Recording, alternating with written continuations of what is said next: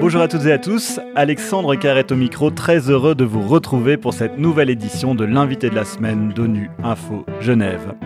Les travailleurs, et plus particulièrement les plus vulnérables, ont été touchés de plein fouet par les conséquences de la pandémie de la Covid-19. Comme le rappelait Michel Bachelet, la haute commissaire aux droits de l'homme à l'ouverture du Conseil des droits de l'homme lundi, on estime qu'environ 255 millions d'emplois ont été perdus en 2020, soit près de 4 fois plus que lors de la crise économique mondiale de 2008. Les conséquences de la pandémie étaient aussi au cœur de la conférence internationale du travail qui s'est tenue pour la première fois de son histoire de manière virtuelle. Cette conférence rassemble chaque année les délégués des gouvernements, des travailleurs et des employeurs des États membres de l'Organisation internationale du travail. Elle a pour mission notamment d'élaborer et d'adopter les normes internationales du travail. Durant cette conférence est également tenu un sommet sur le monde du travail qui a réuni des dirigeants mondiaux et des représentations des travailleurs et des Nations Unies, avec notamment Joe Biden, le président des États-Unis, mais aussi le pape François ou Félix Tshisekedi, le président de la République démocratique du Congo. Pour faire le bilan de cette conférence internationale du travail et évoquer les perspectives du monde du travail post-Covid, j'ai le plaisir de recevoir Moussa Oumarou, directeur général adjoint de l'OIT pour les opérations de terrain et les partenariats. C'est notre invité de la semaine. Moussa bonjour. Bonjour. Un grand merci d'avoir accepté notre invitation. Alors je le disais dans l'introduction, la conférence internationale du travail s'est tenue pour la première fois en ligne. Quel bilan global tirez-vous de cette édition? Globalement, nous sommes satisfaits de cette conférence qui s'est tenue, comme vous l'avez dit, de manière virtuelle. Pour une organisation comme la nôtre qui est tripartite, et où on est habitué au dialogue social en direct, bien entendu, ce n'était pas, disons, la meilleure des situations. Mais en dépit de tout, on constate que l'intérêt accordé à la conférence par les États membres, mais aussi par les organisations internationales du travail et les organisations d'employeurs aussi, disons, cet intérêt est toujours grand, ce qui démontre euh, l'attachement qu'ils ont à l'organisation, à ses valeurs. La deuxième chose qu'il faut dire, c'est que la conférence a eu à, prendre un certain nombre de, mesures et d'orientations et en adoptant, euh, si vous voulez, un appel euh, mondial à l'action pour euh, une reprise post-Covid-19 qui soit centrée sur l'humain. La conférence a eu à examiner la situation d'application des conventions internationales du travail qui ont été ratifiées par un certain nombre d'États. Et la conférence a eu aussi à se pencher sur la question de la protection sociale dans le monde et a eu à donner euh, des résolutions et euh, un cadre d'action pour euh, une protection sociale universelle. Alors vous venez d'évoquer la, conférence qui a adopté à l'unanimité un appel mondial à l'action pour une reprise post-Covid centrée sur l'humain. Concrètement, qu'est-ce que ça signifie cet appel à l'action? En centrant la reprise sur l'humain, c'est-à-dire qu'en ce moment, il faut promouvoir des politiques qui puissent être des politiques riches en emploi. Et cette richesse en emploi va permettre, si vous voulez, de renforcer le système de protection sociale au niveau des pays. Ceci est un élément important. C'est aussi l'appel pour qu'il y ait plus de coopération internationale et de cohérence internationale. Parce que la pandémie a montré quelque chose qu'on savait déjà, mais qu'on avait tendance à oublier, c'est que nous sommes sur le même bateau et que euh, la solution à un certain nombre de problèmes et de problématiques ne sont pas nationales et qu'il faudra que euh, la communauté internationale agisse ensemble dans une solidarité entre les différents pays et les différents membres de la communauté internationale. Donc ceci a été important. Et d'autre part aussi, c'est le mandat qui a été donné à l'OIT, donc à l'Organisation internationale du travail, pour jouer un rôle de leader le mandat constitutionnel de notre organisation, c'est la justice sociale. Et dans ce cadre-là, le mandat que nous avons reçu de cet appel mondial, c'est de dire que nous devrons jouer ce rôle de leader afin que nous puissions, disons, mobiliser l'ensemble des autres institutions internationales, l'ensemble des pays, pour que nous puissions apporter les solutions qui soient des solutions qui mettent l'humain au centre de leurs actions et de leurs préoccupations. Vous avez reçu le mandat aussi de négocier, ou en tout cas de préparer l'adoption euh, d'un document sur euh, la réalisation de la protection sociale universelle. Euh, qu'est-ce que ça signifie ça? Si la, pandémie de Covid-19 a relevé quelque chose, c'est la faiblesse ou sinon la fragilité ou même dans certains cas l'inexistence des cadres de protection sociale, de systèmes de protection sociale. Et ceci a montré l'importance que la protection sociale a Donc ça, c'est une des premières leçons que la pandémie a eu à nous apprendre.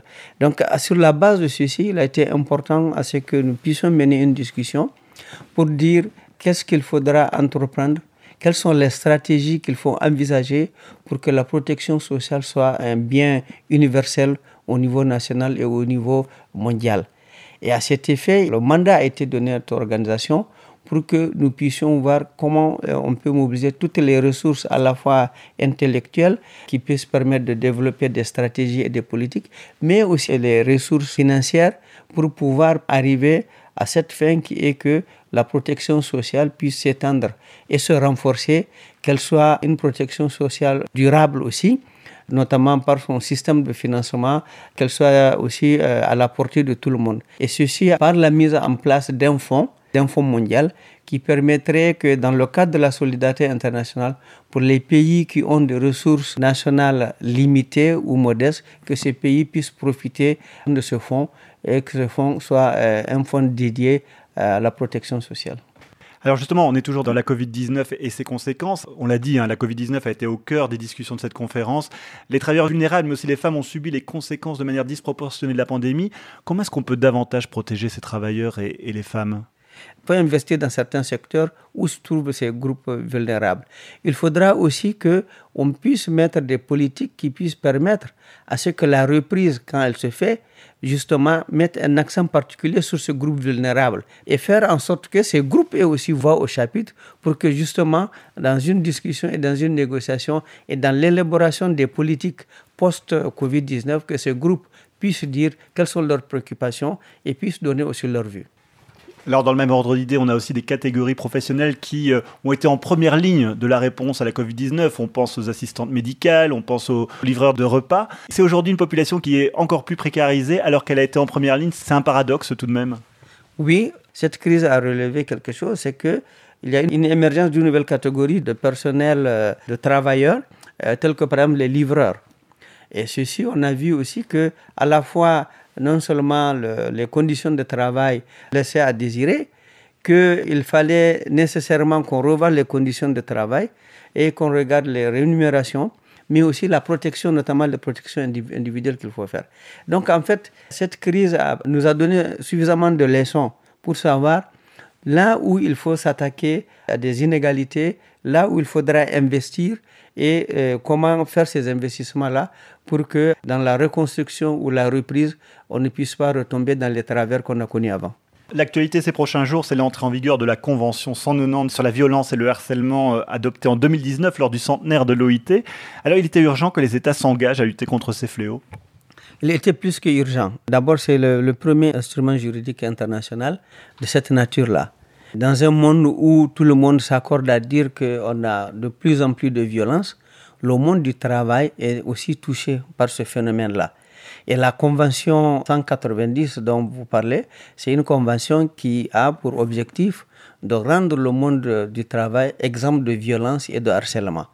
Et il était important qu'on arrive à ça, puisque le monde du travail, c'est là où nous nous retrouvons le plus longtemps d'une manière générale et pendant longtemps dans notre vie et qu'en rendant le monde du travail exemple de violence et de harcèlement, on le rend, euh, disons, beaucoup plus euh, sain et qui, ce qui permet à ce qu'on évite à la fois les blessures physiques, les blessures psychologiques et qu'on puisse améliorer la productivité et le travail décent dans le monde du travail. Donc cette convention, c'est une convention, je pense, des plus importantes qui a été adoptée et elle a l'avantage d'être une des seules ou une des premières qu'on a dans ce domaine-là. Dernière question, euh, Monsieur Moussa Oumarou. Selon vous, quels sont les prochains grands chantiers que le monde du travail va devoir relever? Comment voyez-vous le monde du travail post-Covid? Pour le voir, je crois que je vais soucher mes lunettes que celles que j'avais en 2019 avec euh, les travaux qui ont été menés, mais aussi le diagnostic qui a été posé en disant quels sont les défis auxquels le monde du travail est confronté. Euh, les défis étaient au nombre de quatre. Le premier défi qu'on a, c'est le défi technologique. Le deuxième défi, c'est le défi environnemental. Le troisième défi, c'est le défi démographique. Et le quatrième défi, c'est la mondialisation. Alors, ces chantiers-là ont été identifiés comme tels et c'est les grands chantiers qu'on aura pour les, prochaines années euh, ou décennies à venir. Vous êtes optimiste sur une évolution positive du marché du travail pour la suite? Je suis toujours optimiste, mais ce qu'il y a, c'est que je, je, suis toujours aussi quelqu'un qui dit que le plus important, ce n'est pas l'optimisme béat qui doit présider notre conception des choses et notre analyse de la situation, mais disant que par l'action, nous pouvons transformer les réalités qui ne sont pas les plus souriantes et que nous pouvons changer le monde comme ça. Voilà. Moussa Oumarou, un grand merci d'avoir répondu à mes questions. Je rappelle que vous êtes le directeur général adjoint de l'OIT pour les opérations de terrain et les partenariats. Et c'est la fin de cette édition. À la réalisation de ce podcast, il y avait François Soubiguerre, Anna-Sophia Hauert à la préparation. Je vous donne rendez-vous vendredi pour le journal de la semaine. L'actualité des Nations Unies continue sur le site web ungeneva.org et sur le compte Twitter en français ONU Genève. À très bientôt.